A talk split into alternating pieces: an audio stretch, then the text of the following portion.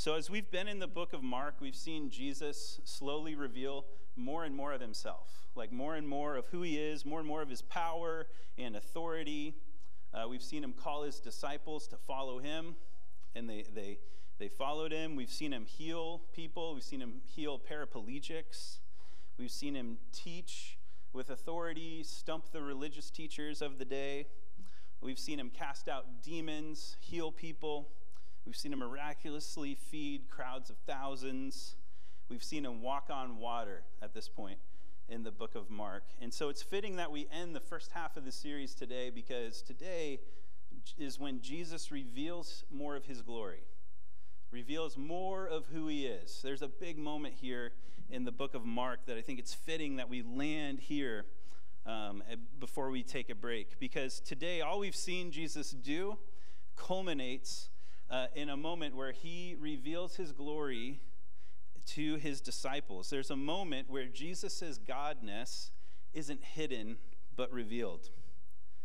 I think one of the hardest realities about being a Christian is that often God's glory seems hidden from view.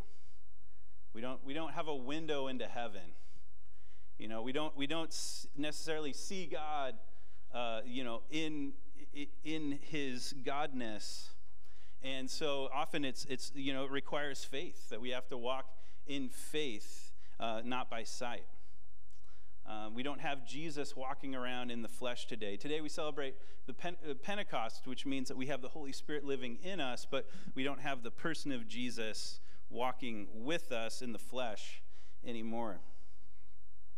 And unless we're looking for his glory, often we don't see it, unless we're looking for it. And because it's not right in front of our faces, sometimes it's way easier to just get caught up in our own lives and what we've got going on and what we're doing and not look for the glory of God.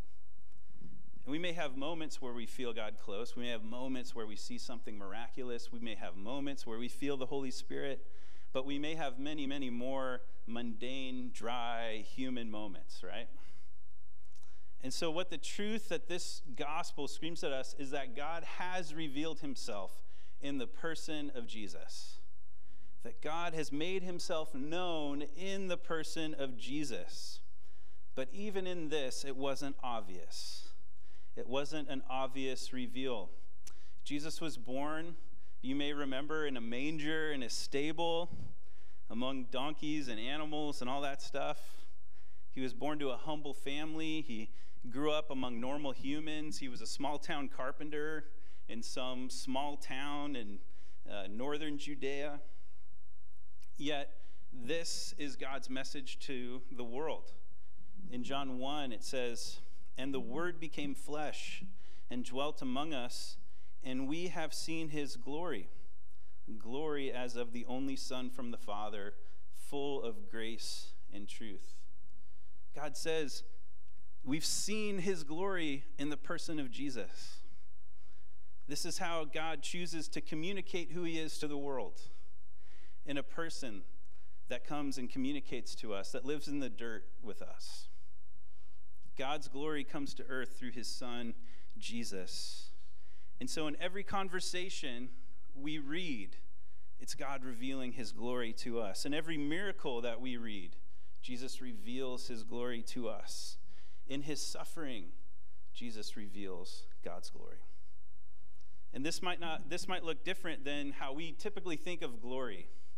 When you think of, it's not really a word we use all the time, but when you think of the word glory, often I think of of war, right? You think of glory and war like Anybody watch uh, Gladiator in here? Yeah, Gladiator. Anybody like Gladiator in here? Gladiator, Gladiator came out in the year 2000. I was a sophomore in high school, and uh, there is a uh, there's a handshake in the movie Gladiator. Stephen, would you just come up here for a second? I didn't. We didn't plan this, but there's a there's a handshake in the movie Gladiator where where uh, where Maximus goes up to his general, he goes, strength and honor. Grab like right here, strength and honor. and uh, that was like glorious. Remember in high school, that was glorious. And we used to make fun of it. We'd go around the, my, me and my buddies would go around the halls in high school saying strength and honor. You know, that was our, that was our handshake because we thought that was really cool and manly and, and glorious. Um, but glory to you could look really different than this idea of Jesus, the suffering servant, or Jesus, the, the teacher, or Jesus, the God who became flesh. Glory today, we can get on our phones and uh, scroll reels of people jumping off of buildings and uh, on beautiful sunset beaches and um, in luxurious homes with pet tigers. You know, we might we might look at that stuff and say that's glorious right there. You know, that's the that's the life right there. But what comes to your mind when you think about the glory of God?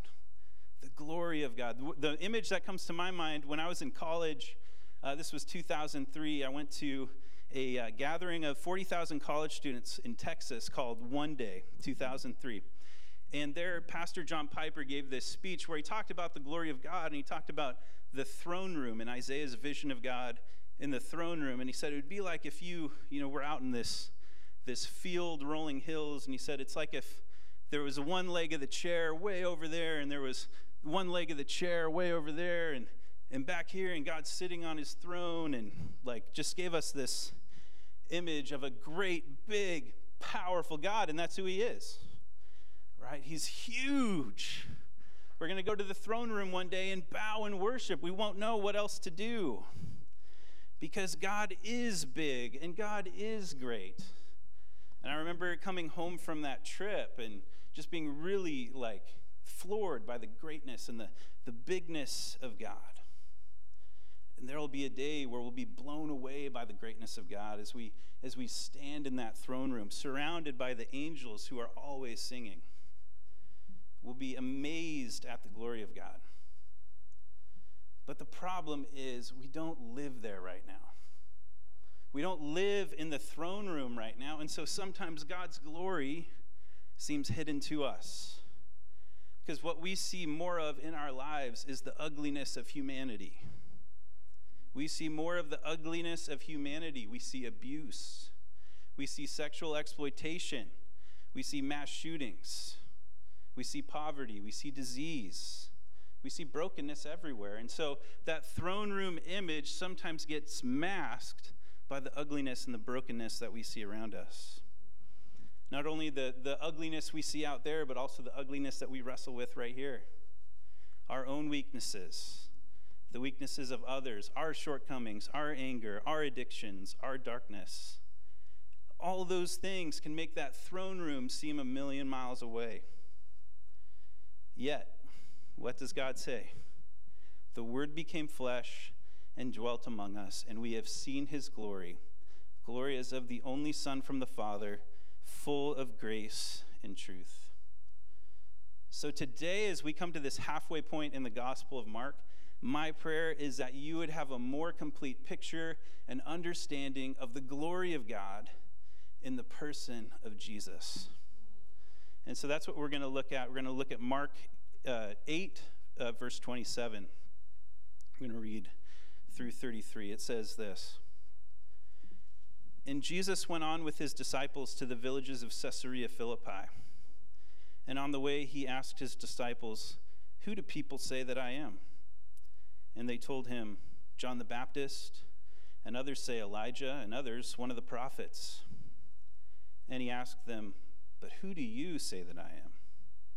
Peter answered him, You are the Christ. And he strictly charged them to tell no one about him. And he began to teach them that the Son of Man must suffer many things, and be rejected by the elders and the chief priests and the scribes, and be killed, and after three days rise again. And he said this plainly. And Peter took him aside and began to rebuke him. But turning, to, turning and seeing his disciples, he rebuked Peter and said, Get behind me, Satan, for you are not setting your mind on the things of God, but on the things of man. So, a lot going on here. Um, Jesus had been hanging out with the disciples for a while, and this is the first instance where they say, You are the Christ, which we say Jesus Christ. We equate Jesus with Christ, but what the word Christ means is the promised one, the Savior the one who would come and save the world. And so this is the first time that Peter declares that, or any of his disciples declare that he's the Christ. And it took time. It, it, it, took time, and Jesus allowed them to come to their own conclusion about who he was. He waited. And I think this is important for us to understand because we need to understand that our journey with Jesus in belief is a journey. It's a journey. Uh, we don't know everything right off the bat. Faith is a process. And, and I want to say here at, our, at CTK Blaine, man, we are all about that process. We are all about that process of you discovering Jesus little by little um, and, and, and finding him. He may reveal himself to you in one glorious moment, but um, for many of us, it might take more time than that, and that is totally fine. Because what we want to do as a church is make space for people to discover who Jesus is. Because it's when we really wrestle with that, that's when our faith becomes solid and tested and real because we've asked the big questions. We, we've walked through it. We've, we've walked with Jesus a while to see that, yes, he is good. And I know it because I can see what a difference he's made in my life. And I know it because, um, because I can compare the truth that I see in Jesus and the craziness that's going on in the world, and I choose Jesus. So our faith should be tried and tested. It's not cheap, it's not a one time confession, it's an everyday journey. So, Jesus, they're on a hike. They're hiking to Caesarea Philippi. And he makes space, and, and, and over this time, this season, we don't know exactly how long it's been with his disciples, he's made space for them to come to their conclusion about who he is. When, when they signed up to be his disciples, he didn't make them sign a contract that had a statement of belief. Hey, before you follow me, you're going to believe all these things. Okay, sign here. No, he allowed them to get to know him, to walk with him. But on this hike, Jesus asks his disciples, Who do people say that I am? So, first, he starts with the broad question What are you hearing from the crowds? What are you hearing from from everybody else out there? And the answer is basically they think you're a prophet. They think you're John the Baptist who had recently been beheaded, Jesus' cousin. Maybe they looked alike, you know? They think you're John the Baptist. They think you're Elijah. Elijah, if you remember in the Old Testament, uh, went to heaven on a, on, on a chariot of fire. And so maybe Elijah came back, and Jesus is Elijah. Um, but at the very least, they say they, they think you're a prophet because you, you, you uh, because, because you, you share the message of God, right? You speak God's truth. So, um, and you do things that maybe only prophets could do. So maybe you are a prophet. But Jesus doesn't stop there. He, he pivots to the personal. He asks them, okay, that's good. Who do you say that I am? Who do you say that I am? Because that's the question that really matters. That's the question that matters for us. That's the question that we're accountable to God for. Who do you say that Jesus is?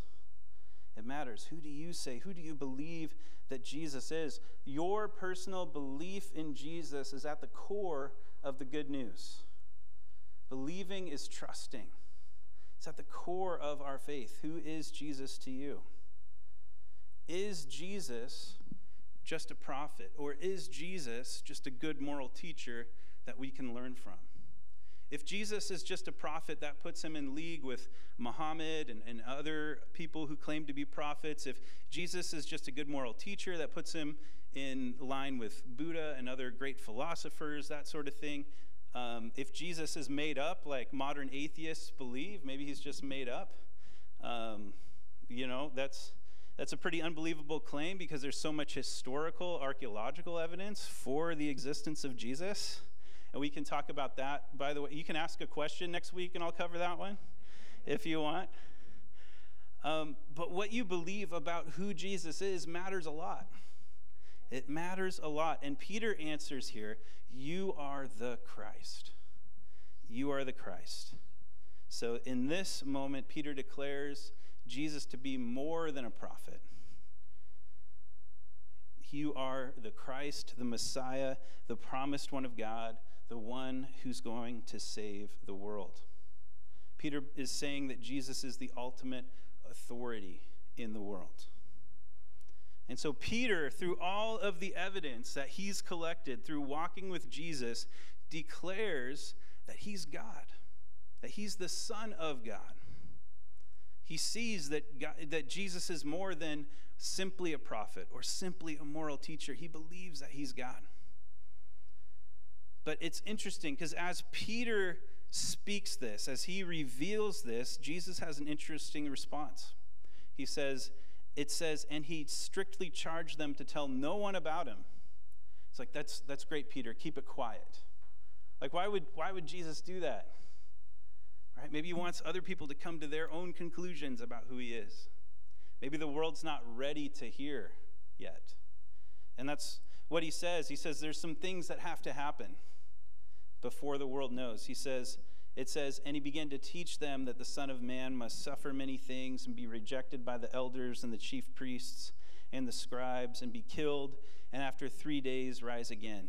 And he said this plainly. This is the first time where Jesus speaks plainly about his work of, of dying on a cross for our sins and of resurrection. He shares his plan, his glorious plan, with his disciples the thing of it is, they don't see it as glorious like Jesus does. They're like, what? That's not a good plan.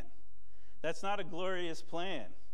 Where are the sunsets in this plan? Where is the massive crowds? Where's the book deal in this plan, Jesus? You know, they, it just doesn't, that doesn't seem like glory to them. Glory should not look like suffering at the hands of an oppressive Roman government. Glory should not look like dying on an ugly Roman cross.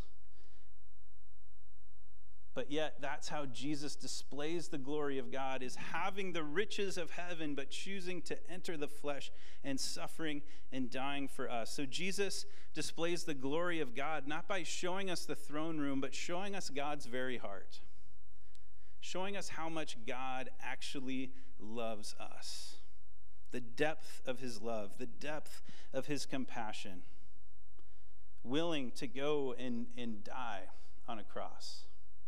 He shows us that love. So we talk about the humility of Jesus, and really the humility of Jesus is his glory.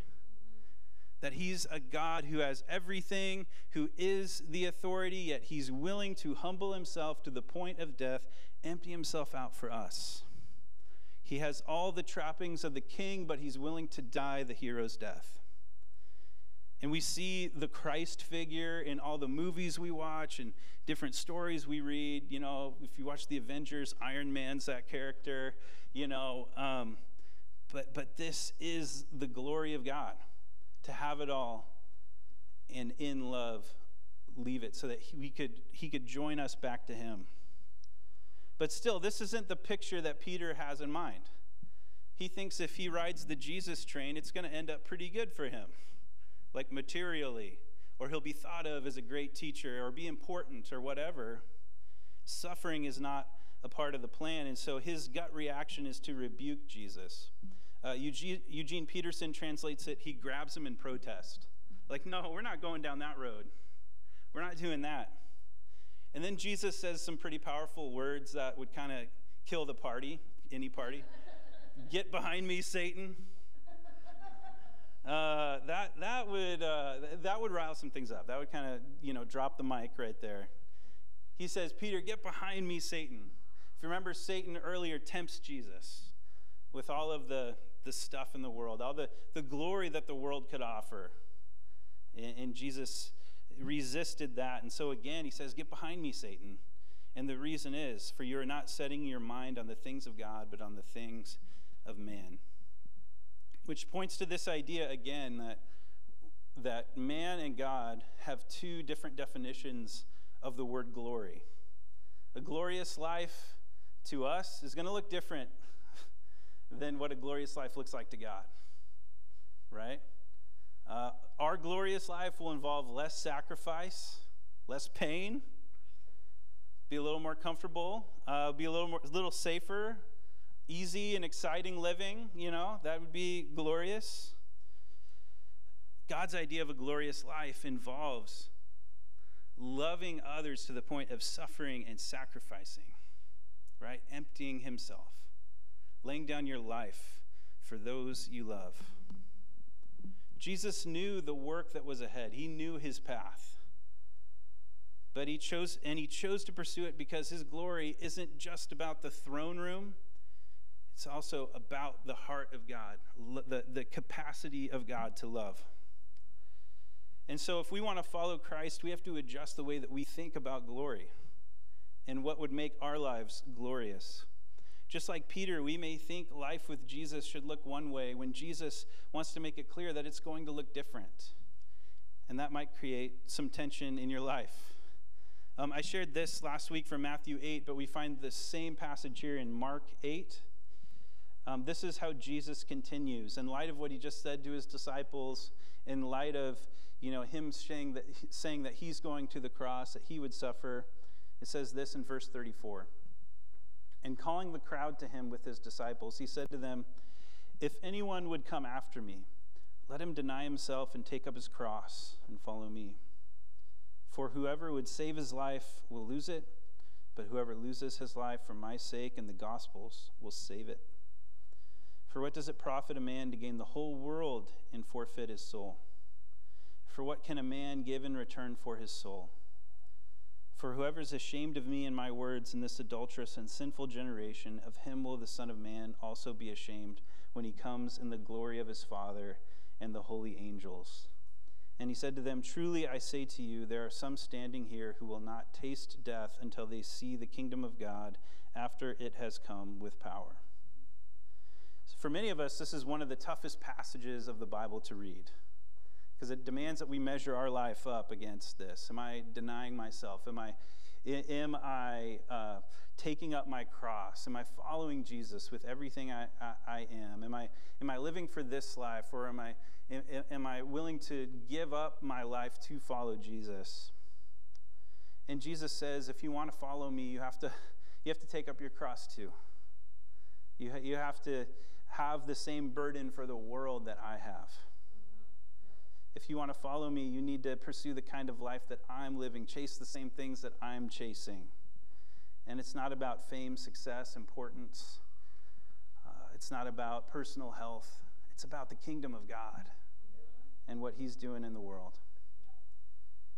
And so, what we deny ourselves of, um, it might be our selfishness, it might be personal ambition, it might be an appetite that we let run too wild in our lives might be denying us those things and, and picking up our cross, whatever burden God has given us to bear, whatever that looks like for us. But then in the middle of that, we die to ourselves so that we don't just die, but we become a new person in Christ. We become new. We live and are excited about the things of God.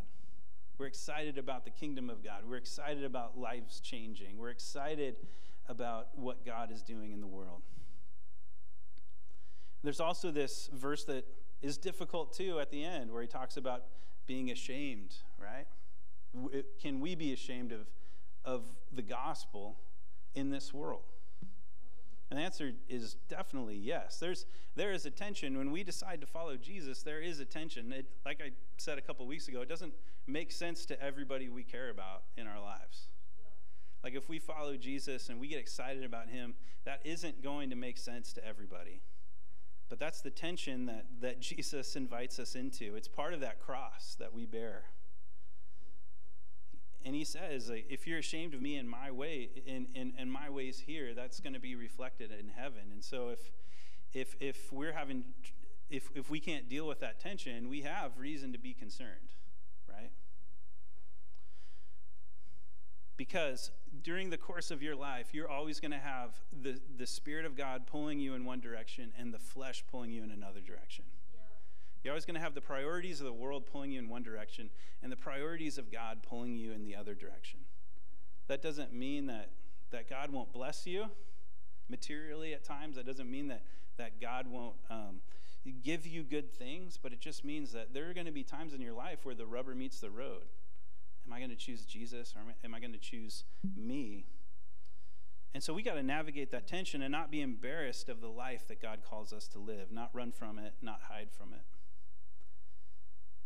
And I can speak from my own experience that sometimes walking that tension is, is difficult uh, in a workplace.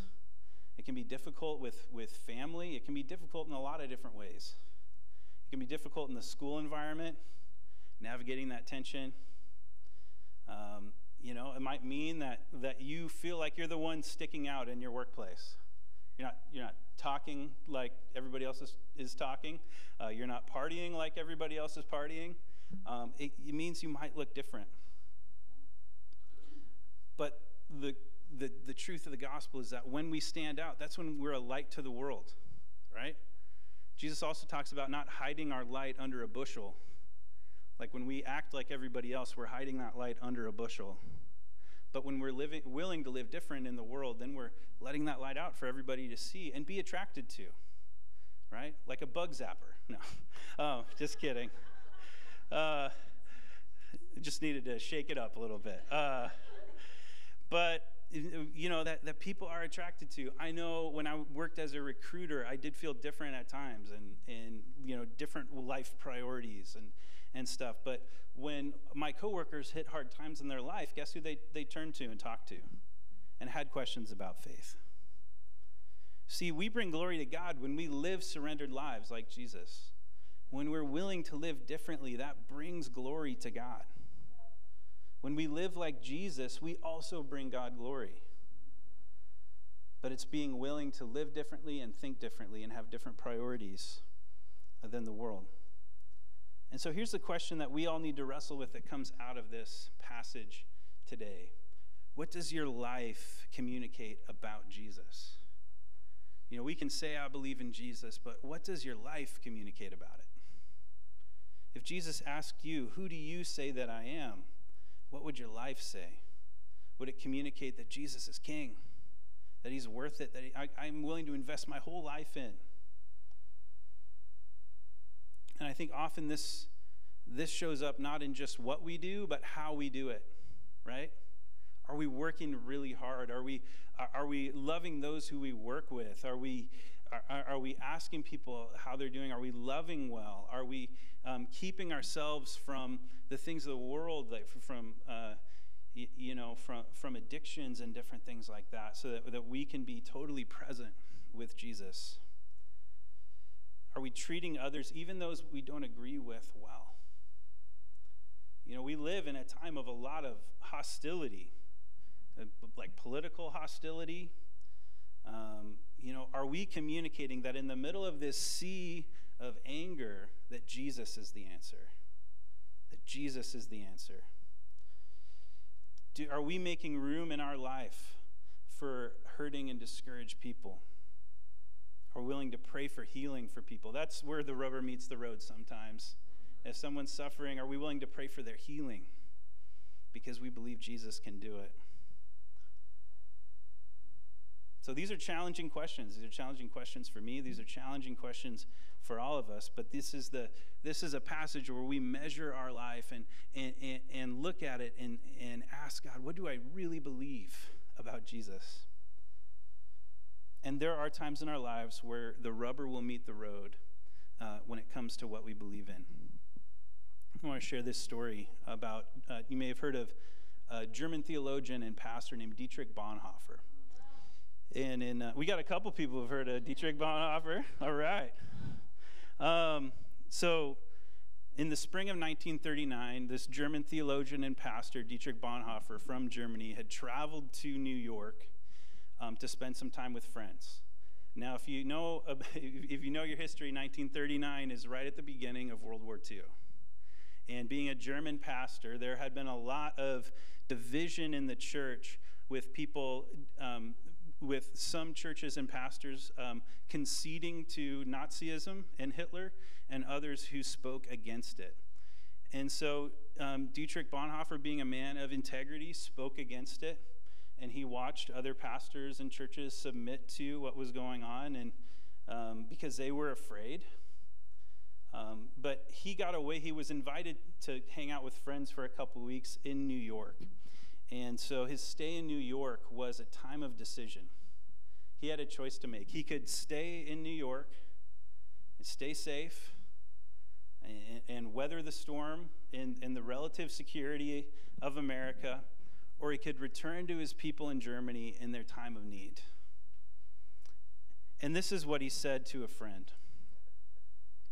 He said, I will have no right to participate in the reconstruction of Christian life in Germany after the war if I do not share the trials of this time with my people. So after two weeks, he got on a ship and he went back to Germany to suffer with his people because Jesus was worth everything to him. He was willing to weather that conflict. And on his return, he remained outspoken against what was going on in Germany. He helped some Jews escape to Switzerland. And if you know the story, he was later arrested. He was put in the Flossenburg concentration camp, and he was hung in the gallows on April 9th, 1945. Days later, that camp was freed by Allied forces. And he was only 39 years old. It's a powerful story, but that was it was worth it to him. So the question remains, who is Jesus to you? Is he Savior? Is he Lord? Is he King? Is he worthy of giving away everything for? For that, that day we know we'll be in the throne room of God. Are we willing to live in light of that today? Because guess what?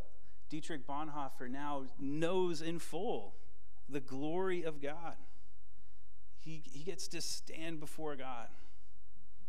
And someday our faith will be made sight as well. And so the question in the meantime is are we li- willing to live for that day? Are we willing to change and shape our lives around the person of Jesus? Because right now we just get a glimpse, we just get a moment, we just get a taste of glory. We don't see in full, but the promise of Scripture is that someday we will. And the crazy, I want to end on this part. The interesting, crazy thing that happened after Peter made this declaration, six days later, he got a greater glimpse of the glory of God.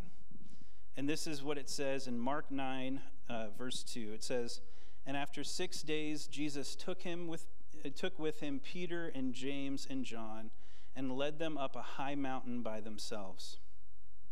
And he was transfigured before them and his clothes became radiant, intensely white, as no one on earth could bleach them.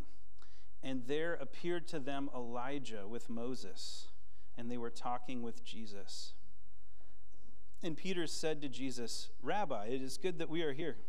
Let us make three tents, one for you, and one for Moses, and one for Elijah.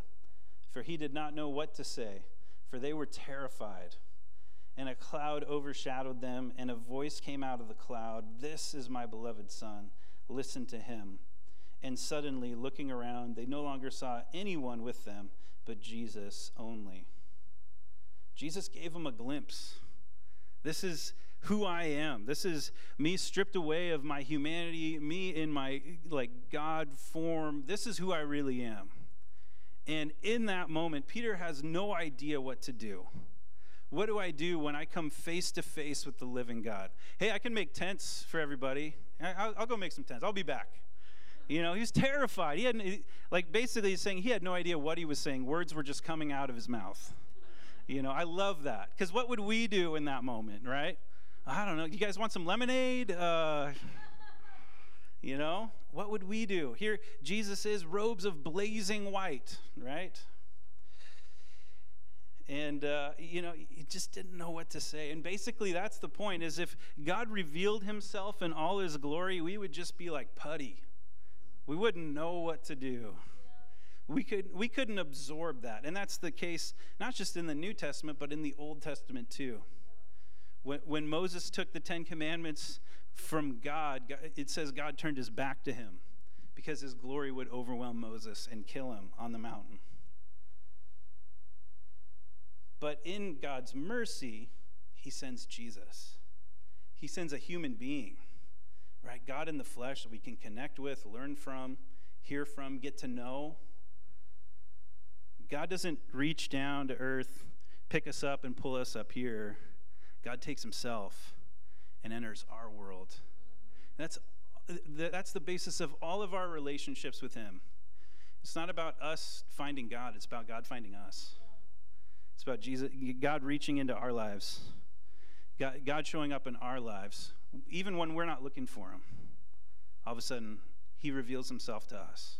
He invites us on this journey with Jesus, a, a journey of, of transformation. It starts, it's not, it doesn't start with us getting pulled up into the throne room of God. It starts with Jesus going from that throne room down to the dirt, down to the cross, and into all of our lives. That's how God revealed himself. He made himself accessible to us in the person of Jesus. Let's pray. Jesus, we I just celebrate you this morning. And Lord, as we talk about your glory, I confess these are things that are way over my head. I don't know the feeling that I'll have in the throne room one day. I don't know what I would say. But I'm so thankful that you chose to reveal yourself in a way that I could understand, that I could see, that I could reach out to. And Lord, I know you're, you're continuing to do that work in all of us. And I thank you for that. I thank you for the, the continuing work of God in our lives, the Holy Spirit bringing us, revealing God to us. So, Jesus, I pray that we would be a people that project your glory on the earth, your glory in Blaine. God, that, that we would be willing to walk the road that you walked a road that involves surrender, but it also involves a whole lot of beauty. Uh, it involves a whole lot of change, life change, and a whole lot of love. And Lord, I pray that you'd help us to be willing to walk that road. Lord, and navigate that tension in our own lives. Lord, we all have choices that we make every day. And so, Lord, help us to navigate the tension of, of living fully in love with you and, and, and, and walking the narrow path that leads to life with all the other priorities that, that the world could throw at us. Lord, and, and they're heavy sometimes. But Jesus, help us choose you. And Lord, this morning as we come to communion, I pray that you would help us to choose you. Help us to choose life with you. You've done everything to reach us. Lord, help us to reach out to you, to open our hands, to take a step. I'm so thankful for your patience. I'm so thankful that you are willing to walk with us slowly. Reveal yourself slowly, that we can be f- closer to you, uh, you know, 10 years from now, be closer to you than we are today. Lord, that you walk with us. And so I pray that you would, wherever each of us are at, and I don't know where that is, but God, you do. You know where we're at with you. You, you know what we believe about you, and you continue to walk with us in that. Lord, thank you for that. God, we pray that you would show us more of your glory today and this week. Show us more of your glory, God, in a broken world. Lord, we see the brokenness of the world. Lord, we see the ugliness of the world. Lord, show us more of your glory and allow us to reflect that into the world. We pray in Jesus'